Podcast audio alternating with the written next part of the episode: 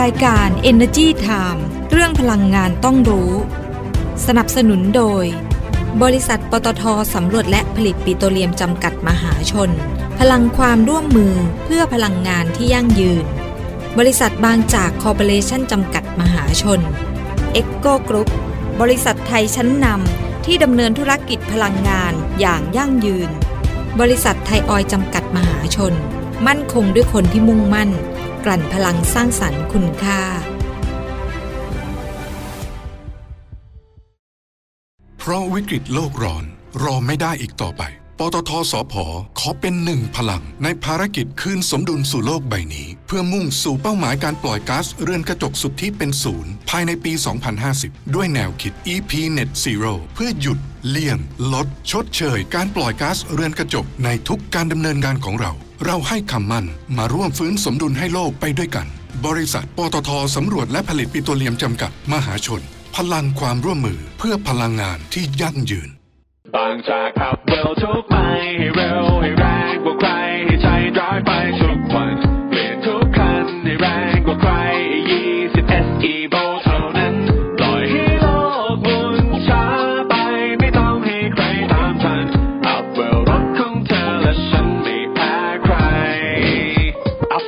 แรงเร้าใจบางจาก E20 S Evo ด้วยธุรกิจการกลั่นน้ำมันและปิโตรเคมีชั้นนำที่ครบวงจร ไทยออย ภาคภูมิใจที่ได้มีส่วนร่วมในการสร้างความมั่นคงทางพลังงาน และขับเคลื่อนเศรษฐกิจของประเทศ ตลอดระยะเวลา 60 ปีที่ผ่านมา เราจะก้าวต่อไป เพื่อร่วมสร้างสรรค์คุณภาพในการดำรงชีวิตของผู้คนในสังคม ด้วยพลังงานและเคมีพันธุ์ที่ยั่งยืน 60 ปีไทยออย เชื่อมโยงคุณค่าสู่สังคม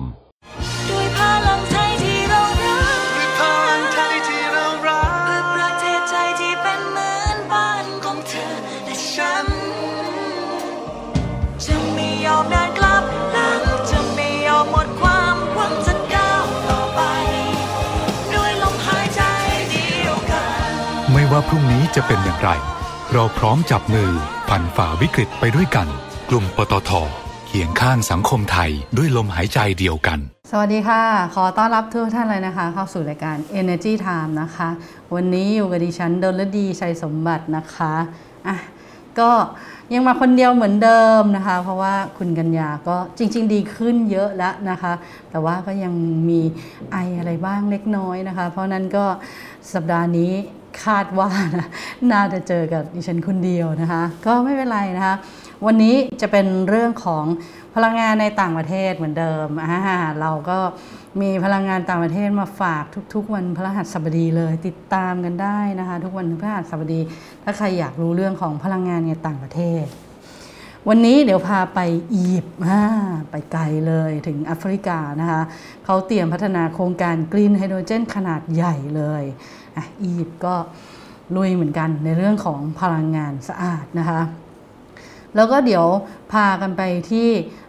สภาพลังงานโลกนะเขามีการรายงานว่าจะต้องมีการเพิ่มกำลังการผลิตจากแหล่งพลังงานลมอย่างมากเลย เพื่อที่จะให้บรรลุเป้าหมายการปล่อยก๊าซเรือนกระจกสุทธิเป็นศูนย์นะคะ หลังจากนั้นพาไปไหนดีไปกันที่ชิลีดีกว่าไปดูว่าโรงไฟฟ้าพลังงานแสงอาทิตย์ในชิลีเนี่ยก็ ของ Atlas Renewable Energy เขาก็เริ่มเปิดดำเนินการแล้วนะคะ ไปเมื่อเร็วๆนี้อะไปอียิปต์ก่อน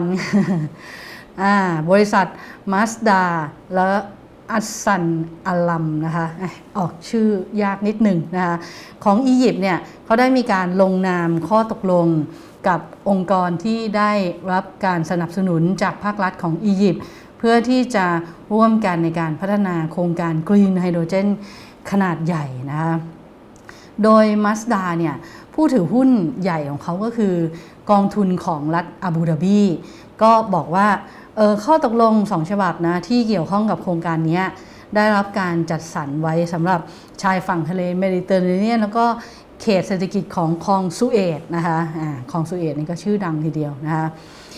โดยมีการตั้งเป้ากำลังการผลิต electrolyzer ของโครงการที่ 4 กิกะวัตต์ภายในปี 2030 แล้วก็จะมีการผลิต green hydrogen มากถึง 480,000 ตันต่อปีทีเดียวนะคะก็เป็นโครงการขนาดใหญ่มากนะคะซึ่งสำนักงานพลังงานสากลเนี่ยเขาก็พูดถึงเรื่องของไฮโดรเจนนะบอกว่ามันจะเป็นตัวพาพลังงานอเนกประสงค์นะ ที่มีการใช้งานที่หลากหลาย แล้วก็สามารถนำมาใช้ได้ในหลายอุตสาหกรรมทีเดียว แล้วไฮโดรเจนเนี่ยก็สามารถผลิตได้หลายวิธีนะ แล้วรวมถึงวิธีการใช้ electrolysis ด้วยกระแสไฟฟ้า ที่แยกน้ำออกเป็นออกซิเจน แล้วก็ไฮโดรเจนนะคะแล้วหากไฟฟ้าที่ใช้ในกระบวนการนี้มาจากแหล่งพลังงานหมุนเวียน อย่างเช่น พลังงานลม หรือพลังงานแสงอาทิตย์เนี่ยไฮโดรเจนที่ผลิตออกมาเนี่ยก็จะถูกเรียกว่า green hydrogen นะคะแต่ว่าตอนนี้เนี่ยส่วนใหญ่เนี่ยการผลิตก็ยังใช้เชื้อเพลิงฟอสซิลอยู่นะคะเพราะว่าต้นทุนค่อนข้างที่จะสูงทีเดียว ก็ต้องค่อยๆพัฒนากันไปนะคะ ซึ่งมาสดาแล้วก็อัสซันอัลลัมนะคะก็มองว่าอียิปต์เนี่ยสามารถเป็นศูนย์กลางการผลิตกรีนไฮโดรเจนได้ โดยกำหนดเป้าหมายในการส่งออกไปยุโรปนะคะเพราะว่าอียิปต์เนี่ยเขาจะอยู่ คือมันจะอยู่ระหว่างยุโรปกับแอฟริกา เพราะนั้นมันใกล้ยุโรปมาก ซึ่งสามารถส่งออกไปยุโรปได้ แล้วก็ยังเป็นการส่งเสริมอุตสาหกรรมในท้องถิ่นด้วยนะคะ แล้วอียิปต์เนี่ยรู้ไหมท่านท่านผู้ชม มีพลังงานแสงอาทิตย์ แล้วก็พลังงานลมเนี่ยเยอะมากเลยนะ เพราะนั้นเนี่ยสามารถผลิตพลังงานหมุนเวียนได้ในราคาที่แข่งขันได้เลยนะ แล้วปัจจัยสำคัญสำหรับการผลิตกรีนไฮโดรเจนด้วยนะอ่าถ้าเกิดว่าต้นทุนพลังงานหมุนเวียนเขาถูกใช่ไหม เอามาทำ green hydrogen เนี่ยมันก็จะเป็นปัจจัยสำคัญทีเดียวทำให้ต้นทุนการผลิตมันลดลงนะคะแล้วอียิปต์เนี่ยก็ตั้งอยู่ใกล้กับตลาดที่มีความต้องการ green hydrogen ที่มีแนวโน้มเติบโตมากที่สุดด้วย เพราะฉะนั้นอียิปต์ก็เลยถือว่าเป็นยุทธศาสตร์ที่ดีนะสำหรับการผลิตแล้วก็ส่งออก green hydrogen ด้วยนะคะในขณะที่ คณะกรรมาการยุโรปเนี่ยซึ่งเป็นฝ่ายบริหารของสหภาพยุโรปเนี่ยก็ตั้งเป้าหมายนะคะที่จะติดตั้งกำลังการผลิตไฮโดรเจนอิเล็กโทรไลเซอร์ไว้ที่ 40 กิกะวัตต์นะในสหภาพยุโรปให้ได้ภายในปี 2030 นะคะเพราะฉะนั้นเนี่ยเราก็จะเห็นได้เลยนะว่าในช่วงไม่กี่ปีที่ผ่านมาเนี่ยบริษัทหลาย ๆ แห่งเลยเนี่ยก็ให้ความสำคัญกับไฮโดรเจนเนี่ยมากขึ้นเลยนะคะ แล้วก็ก่อนหน้านี้อ่าหน่วยธุรกิจหุ้นโภคภัณฑ์ของ Goldman Sachs นะคะก็ได้พยายามเน้นย้ำถึงบทบาทสำคัญของไฮโดรเจน ว่าเป็นโมเลกุลที่ทรงพลังมาก ๆ ในการจัดการความไม่สม่ำเสมอของพลังงาน แล้วก็จำเป็นต้องสร้างไฮโดรเจนด้วยวิธีสะอาดนะคะแล้วในอนาคตเนี่ยไฮโดรเจนเนี่ยอาจจะมีส่วนแบ่งการตลาดเนี่ยคิดเป็นอย่างน้อยนะ 15%ของพลังงานทั่วโลก ซึ่งมูลค่านะมันก็มากกว่าล้านล้านดอลลาร์สหรัฐต่อปีเลยทีเดียวนะคะโอ้ถือว่าน่าสนใจนะ ถ้าเกิดว่าทางแถบแถบแอฟริกาผลิตพวกแบบกรีนไฮโดรเจนได้เยอะๆเนี่ยก็อนาคตของโลกเนี่ยไปสู่พลังงานสะอาดมันก็น่าจะดีขึ้นนะคะอะทีนี้ไปที่สภาพลังงานลมโลก ก็ระบุในรายงาน Global Wind Report ปี 2022 ว่ามีการติดตั้งกำลังการผลิตพลังงานไฟฟ้าจากพลังงานลมเนี่ยจำนวน 93.6 กิกะวัตต์ในปี 2021 ซึ่งต่ำกว่ากำลังการผลิตในปี 2020 ที่ 95.3 กิกะวัตต์ โดยมาจากพลังงานลมนอกชายฝั่งเนี่ย 21.1 กิกะวัตต์ แล้วก็พลังงานลมในชายฝั่งเนี่ย 72.5 กิกะวัตต์ ส่วนกำลังการผลิตสะสมเนี่ยเพิ่มขึ้นเป็น 837 กิกะวัตต์นะคะ จริงๆ เราดูตัวเลขเนี่ยโอ้เราจะเห็นว่าโอ้จริง ๆ มันก็เยอะแล้วนะ แต่ว่าสภาพลังงานลมโลกเนี่ยก็ระบุว่าไอ้กำลังการผลิตพลังงานจากแหล่งพลังงานลมในชายฝั่ง 72.5 กิกะวัตต์ดังกล่าวเนี่ยคือมันลดลงจากปี 2020 ที่ 88.4 กิกะวัตต์นะ แล้วประเทศที่ผลิตลดลงก็คือ จีนกับสหรัฐอเมริกา ประเทศใหญ่ทั้งคู่เลยนะคะซึ่งจีนเนี่ยมีกำลังการผลิต 30.7 กิกะวัตต์ในปี 2021 ลดลงจากกำลังการผลิตในปี 2020 ที่มากกว่า 50 กิกะวัตต์นะคะเพราะว่าอะไรคะ เพราะว่าคือมันสิ้นสุดโครงการสนับสนุนด้านภาษีของรัฐบาล เพราะฉะนั้นมันก็เลยผลิตน้อยลงนะคะในขณะที่สหรัฐอเมริกาเนี่ย มีกำลังการผลิตจากพลังงานลมในชายฝั่งเนี่ย 12.7 กิกะวัตต์ ในปี 2021 ก็ลดลงไป 4.16 กิกะวัตต์ เมื่อเทียบกับปี 2020 นะคะ เพราะว่าปัจจัยเยอะแยะเลยที่มากระทบ รวมถึงภาวะการลงทุนหยุดชะงงักเนื่องจากการแพร่ระบาดของเชื้อไวรัสโควิด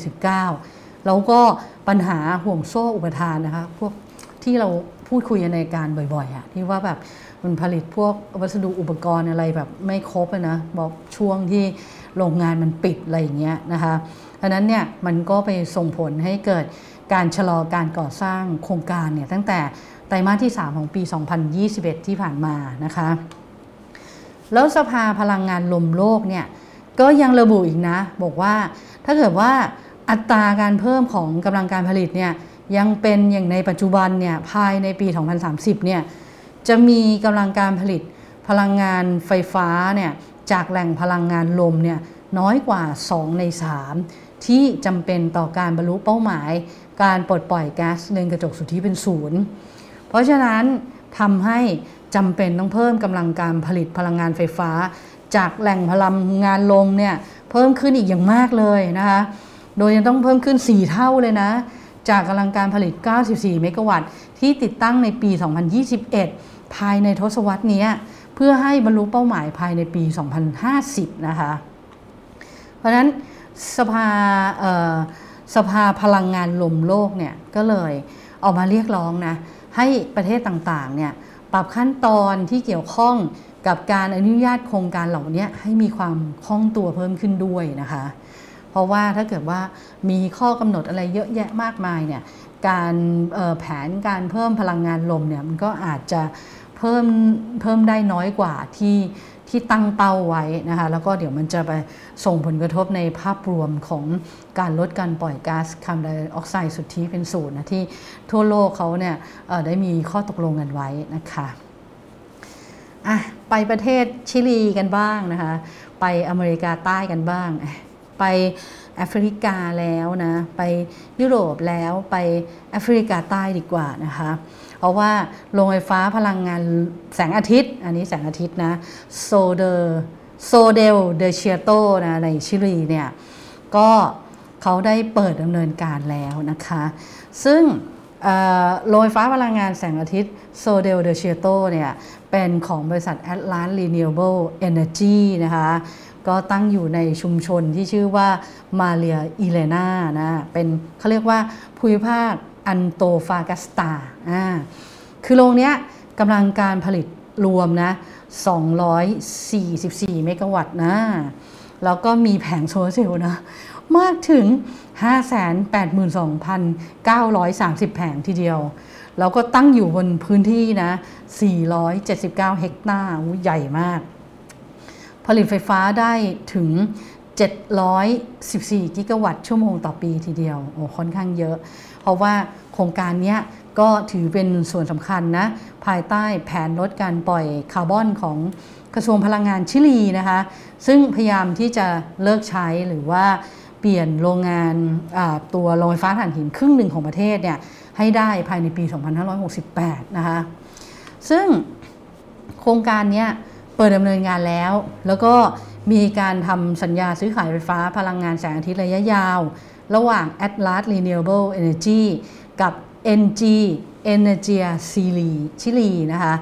โดยมีการจัดหาพลังงานไฟฟ้าแสงอาทิตย์เนี่ย 550 กิโลวัตต์ชั่วโมงต่อปี เป็นระยะเวลาถึง 15 ปีทีเดียว แล้วนอกจากนี้ โรงไฟฟ้าแห่งนี้ยังสามารถจัดหาพลังงานสะอาดให้กับประชาชนได้ถึง 345,198หลังคาเรือนทีเดียวนะคะ ซึ่งสามารถลดการปล่อยก๊าซคาร์บอนไดออกไซด์ได้มากถึง 368,000 ตัน เทียบเท่ากับการนำยานพาหนะกว่า 47,000 คัน ออกจากท้องถนนต่อปีเลยนะเยอะมากๆ ถือว่าเป็นเรื่องดีทีเดียวนะคะ แล้วที่สำคัญนะ คือโรงไฟฟ้าพลังงานแสงอาทิตย์แห่งเนี้ยมันยังมีประสิทธิภาพนะ เพราะว่าใช้เทคโนโลยีโมดูลแบบสองหน้าสามารถช่วยรับพลังงานแสงอาทิตย์จากด้านหน้าแล้วก็ด้านหลังของแผงโซลาร์เซลล์ได้ด้วย เพราะฉะนั้นก็จะผลิตไฟฟ้าได้ได้ได้มากขึ้นนะคะก็คือรับแสงมากขึ้นก็ผลิตไฟฟ้ามากขึ้นนะคะ อืมแล้วที่สำคัญมีอีกเรื่องหนึ่งนะต้องเล่าให้ฟัง คือ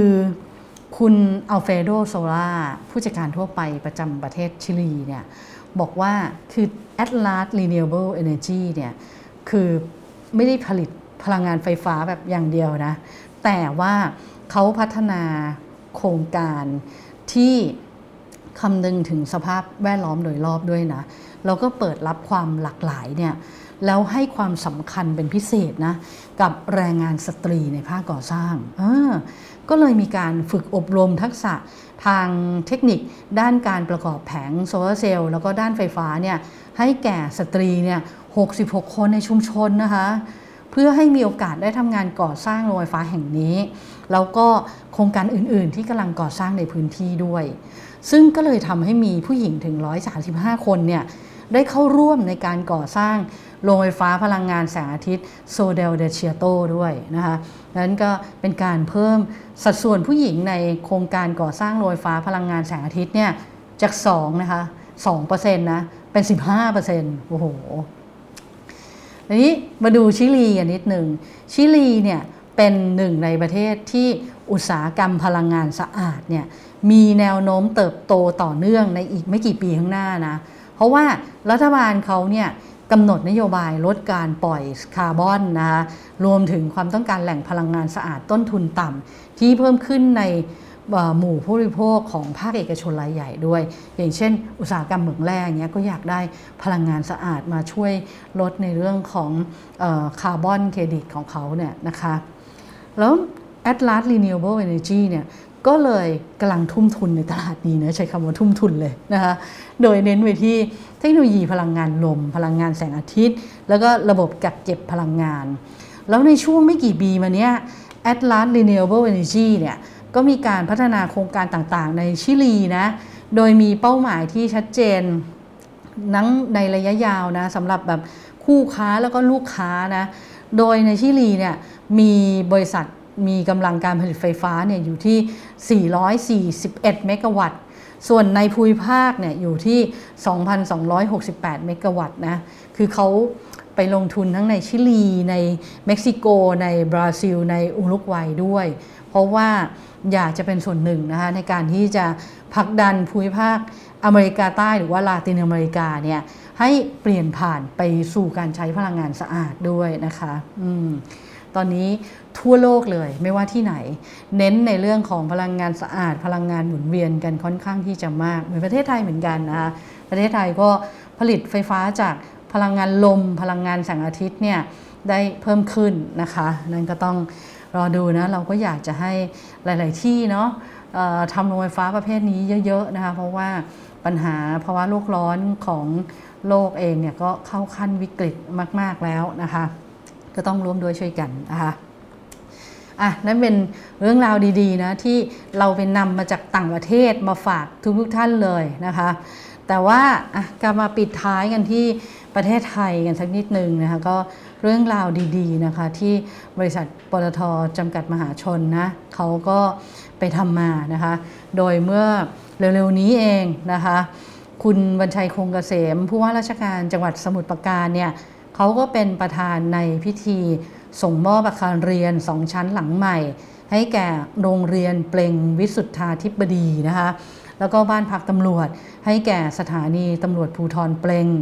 โดยคุณอัธพลเลิกพิบูลประธานเจ้าหน้าที่บริหารและกรรมการผู้จัดการใหญ่ของบริษัทปตทจำกัดมหาชนเนี่ยไปพร้อมกับคณะผู้บริหารของปตทเลยก็เดินทางนะคะไปส่งมอบอ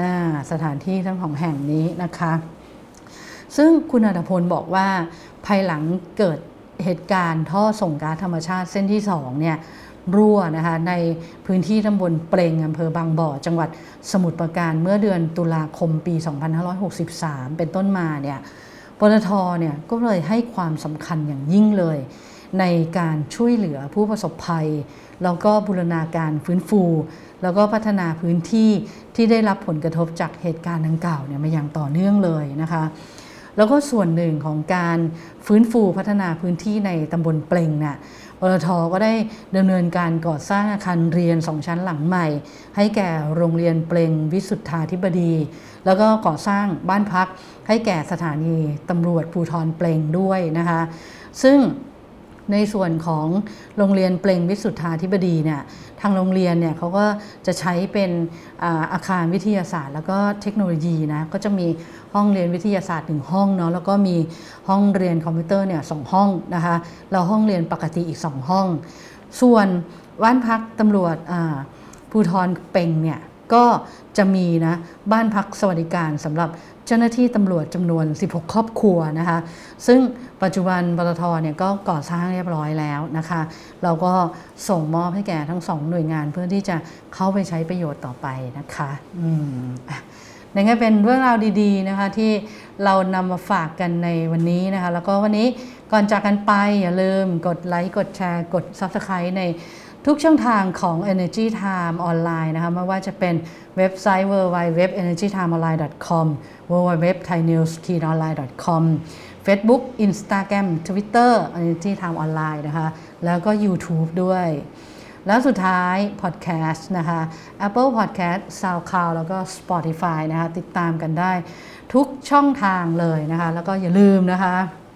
เราเล่นเกมกัน ในสัปดาห์นี้แจกหน้ากากอนามัยเวลแคร์2กล่องนะคะ เป็นหน้ากาก 4 ชั้น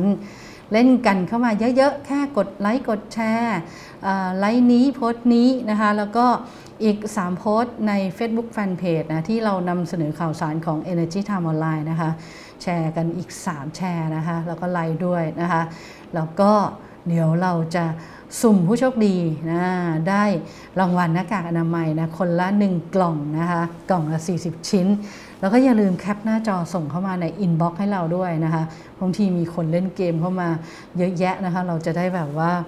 ดูนะว่าคนไหนทำถูกต้องตามกฎกติกาหรือเปล่านะคะแล้วบางทีแบบเข้ามาเยอะๆก็เป็นการช่วยประหยัดเวลาให้เราแบบว่าช่วยเลือกผู้โชคดีให้ไวมากขึ้นนะคะจะได้ส่งของถึงทุกท่านด้วยในเวลาอันรวดเร็วนะคะ วันนี้ก็หมดเวลาแล้วนะคะแล้วพบกันใหม่วันพรุ่งนี้นะคะ วันนี้ลาไปก่อนค่ะ สวัสดีค่ะ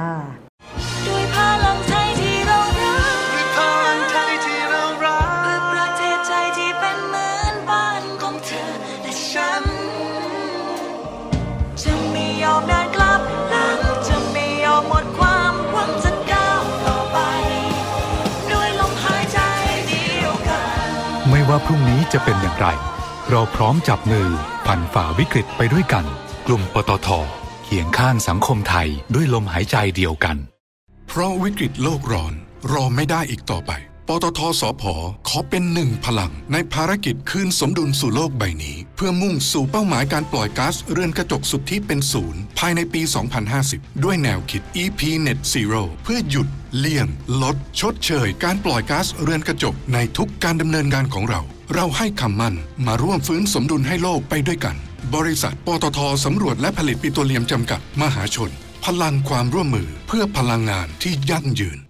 บางจากขับเร็วทุกไปให้เร็วให้แรงกว่าใครให้ใจร้อยไปทุกวันเปลี่ยนทุกคันให้แรงกว่าใคร20 SE v o เท่านั้นปล่อยให้โลกหมุนช้าไปไม่ต้องให้ใครตามทันอัพเวลรถของเธอและฉันไม่แพ้ใครอัพเวลรถให้แรงเร้าใจ บางจาก E20 S Evo ด้วยธุรกิจการกลั่นน้ำมันและปิโตรเคมีชั้นนำที่ครบวงจร ไทยออย ภาคภูมิใจที่ได้มีส่วนร่วมในการสร้างความมั่นคงทางพลังงาน และขับเคลื่อนเศรษฐกิจของประเทศ ตลอดระยะเวลา 60 ปีที่ผ่านมา เราจะก้าวต่อไป เพื่อร่วมสร้างสรรค์คุณภาพในการดำรงชีวิตของผู้คนในสังคม ด้วยพลังงานและเคมีพันธุ์ที่ยั่งยืน 60 ปีไทยออย เชื่อมโยงคุณค่าสู่สังคม